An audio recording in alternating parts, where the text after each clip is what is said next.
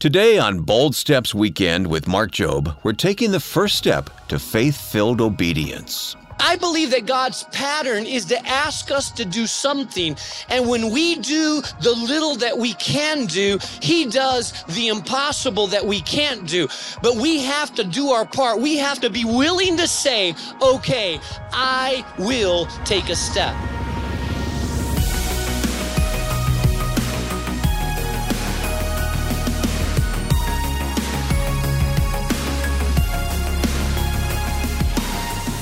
Welcome to Bold Steps Weekend with Mark Jobe. Mark is the president of Moody Bible Institute, and he's also the senior pastor of New Life Community Church in Chicago. And I'm Wayne Shepherd. In our new series, Rewrite, we're turning to the book of John to see how Jesus takes broken stories and rewrites them. We've all experienced a time when we've been down and out and we've run out of money or love or skipped out on relationships that were important and struggled with our faith. Well, today we turn to John chapter 2, and we're going to see the perfect example of God moving us past empty because we're willing to take the first step of obedience. Now, if you missed last week's message, you can catch up online at boldstepsweekend.org. But right now, let's get ready to look at Jesus' first miracle in our study called Moving Past Empty here on Bold Steps Weekend. Not only can we experience emptiness and unexpected seasons of our life, but I want you to understand that we start breaking the cycle of empty the moment that we invite Jesus into our empty challenge. The Bible says that Jesus' mother said to him when she found out that they had run out of wine, they have no more wine. Jesus says to his mother, woman, it's not a disrespectful term. It's like kind of saying, mom, woman, why do you involve me? Jesus replied, my hour has not yet come.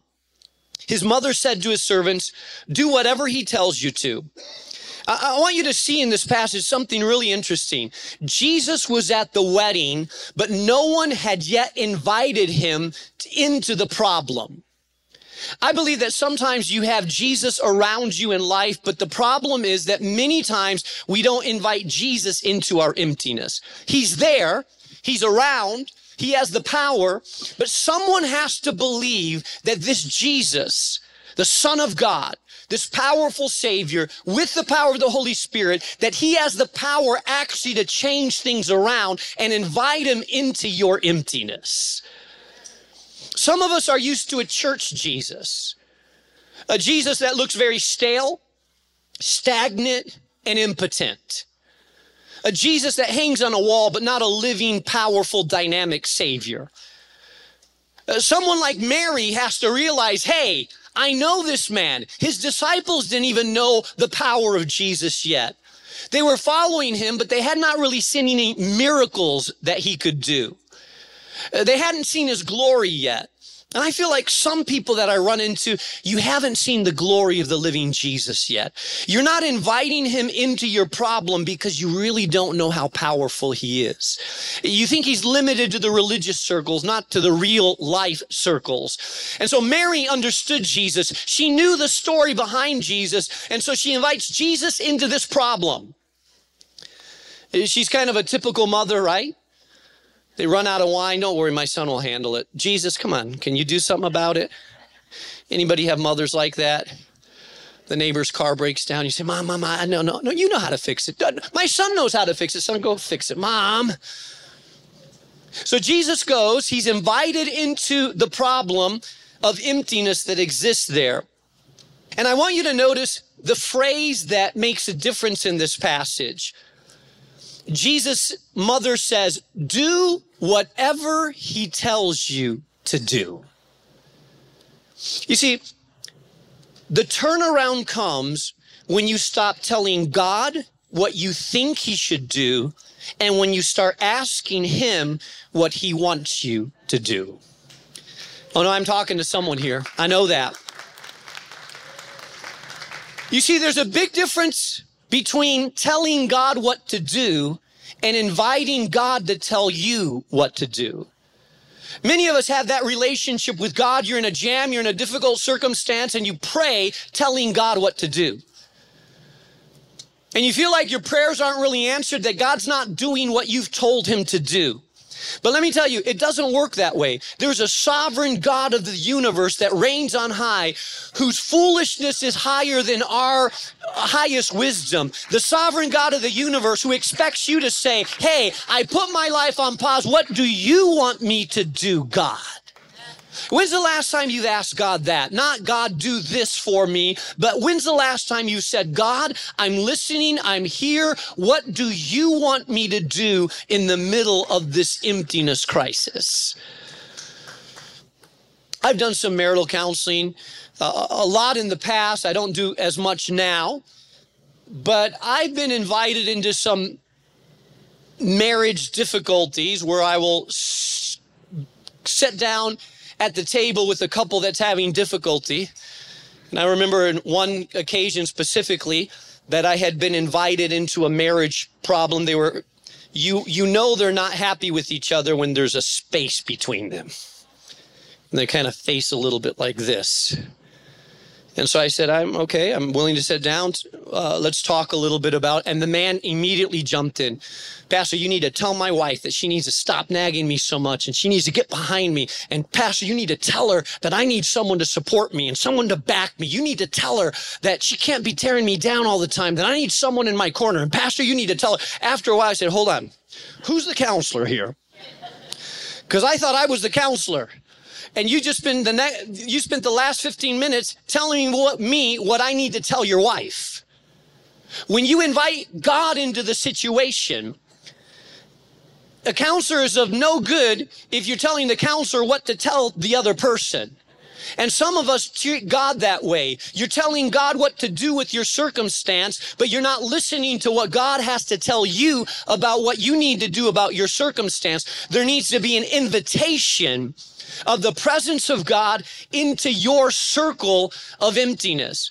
And can I tell you this about God?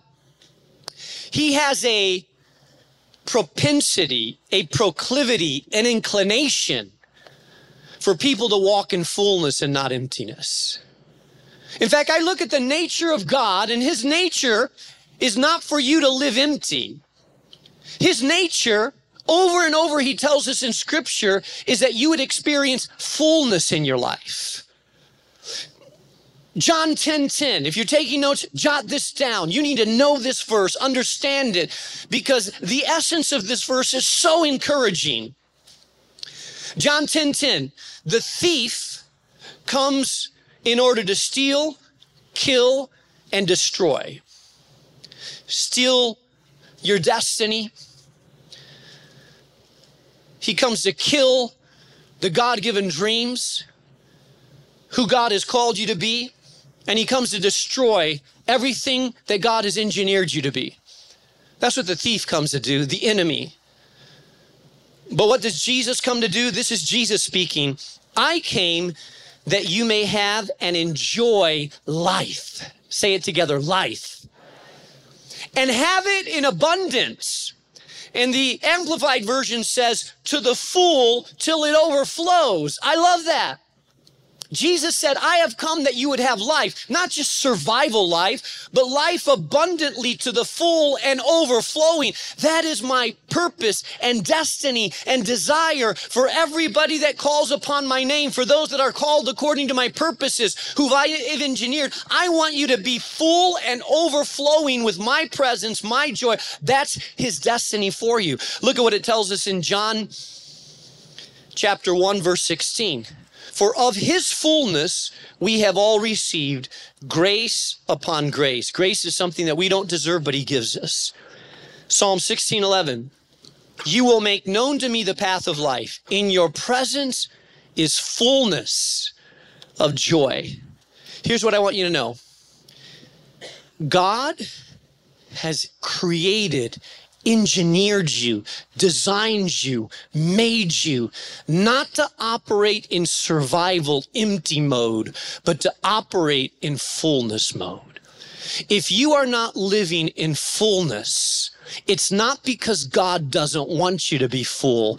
It's because you haven't tapped into understanding how God intends to fill you. Fullness. Mary invited Jesus to deal with the problem of emptiness. And she said, Do whatever he tells you. Number three, we move past empty when we're willing to take steps of faith filled obedience. Verse six, Nearby stood six stone water jars, the kind used by the Jews for ceremonial washings, each holding 20 to 30 gallons. Jesus said to the servants, Fill the jars with water. So they filled them to the brim. And then he told them, Now draw out and take it to the master of the banquet. I want you to see what Jesus do- does here. This is really, really important. It's an insight into how God works. Many of us want God to fix our problem. We want magical dust from on high. We want a wave of a wand. We want a lightning bolt from heaven. But we don't want to do anything. We want God to do everything. God could do miracles however he wants to do miracles. But I've noticed in scripture that his pattern is to have us do something and then he adds to what we can't do. He could have fed the 5,000 without anything, but he decides to take the lunch of a little boy and multiply it because God wants us to do the possible so that he can do the impossible. God could, God could heal the man with a withered arm without even touching him or that man doing anything, but instead he asked the man to come forward and he says, stretch out your arm. He wants us to do something so that he can do what we can't do. God could heal the blind man without making mud in the ground, but he spit and make mud and he put mud on the eyes and then he healed them. You see, I believe that God's pattern is to ask us to do something. And when we do the little that we can do, he does the impossible that we can't do. But we have to do our part. We have to take a step. We have to be willing to say, okay, I will take a step. God could have filled up these jars miraculously on his own. But he asked the servants, hey, fill them up with water. Now they couldn't turn them into wine, but they could fill them up with water. So they filled up these ceremonial jars that were used for cleansing, these big gallons, they filled them up with water. When they did what they could do, God did what they could not do. Man, I'm talking to someone here.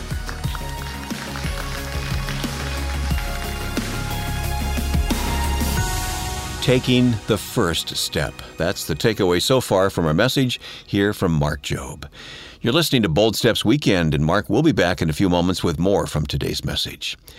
Here at Bold Steps Weekend, we'd love to know that you're listening. You can connect with us online at boldstepsweekend.org or connect with us on Instagram or Facebook by searching for Bold Steps with Dr. Mark Jobe. And before we jump back into today's teaching, Mark, I believe we have some new listeners joining us from Connecticut and Points Beyond. Yes, I want to say that we are so very excited to welcome all those of you listening on WIHS in Middletown, Connecticut. Great station, wonderful people there, and wonderful listeners as well. Yeah, so welcome from the East Coast, and I hope that you enjoy the programming that's going to be brought to you every weekend on this station. And let us know you're listening. WIHS, Middletown, Connecticut. All right, now let's rejoin Mark for today's message as he continues with his fourth point moving past empty here on Bold Steps Weekend. You say, God, I have this bitterness and anger and hatred inside of me. Wave a magic spiritual wand and take it away. You say, God, take this away. And you say, God's not doing what I ask him to do. Well, remember, God doesn't like you to boss him around. God wants you to listen to what he wants you to do. But I also want you to remember that I believe that God wants us to take a step. You say, take this anger away, and you say, God's not taking this unforgiveness and hatred and bitterness out of my heart. What's wrong?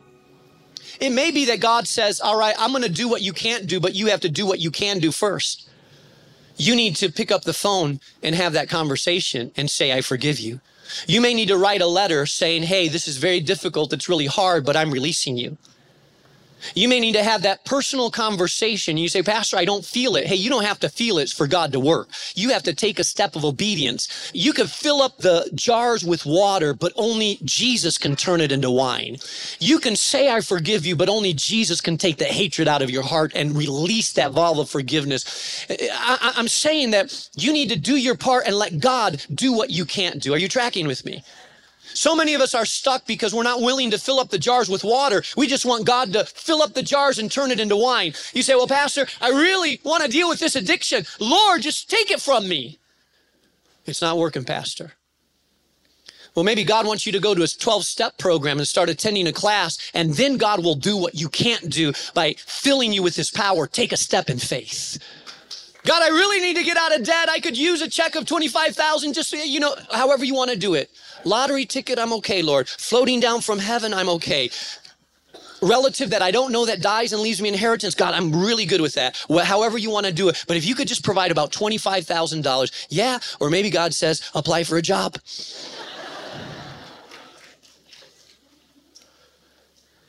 and I will bless it, but you take a step. Fill up the jars. What is the step that God is asking you to take? Listen, what is the step that today God is asking you to take if you're listening to Him and say, take this step of obedience? Chances are it's not a new step. It's a step He's been nudging you towards, a step that He's been reminding you about a step that he's been saying, take this step. What is the step that God is asking you to take that you can do? And if you do it, you release or set yourself in a place to allow God to do what you can't do, the miraculous, the impossible. What is the step? Number four, and lastly. So they poured the water. God turned it into wine, Jesus. We're talking about 180 gallons of not Walmart cheap brand. This is vintage wine. That means a thousand bottles of wine. So not only do we end up at empty at any time, we start breaking the cycle when we invite him in and we're willing to take faith filled steps of obedience. Number four, and lastly, we move past empty when our filling is overflowing to the people around us. The Bible said, so they did it.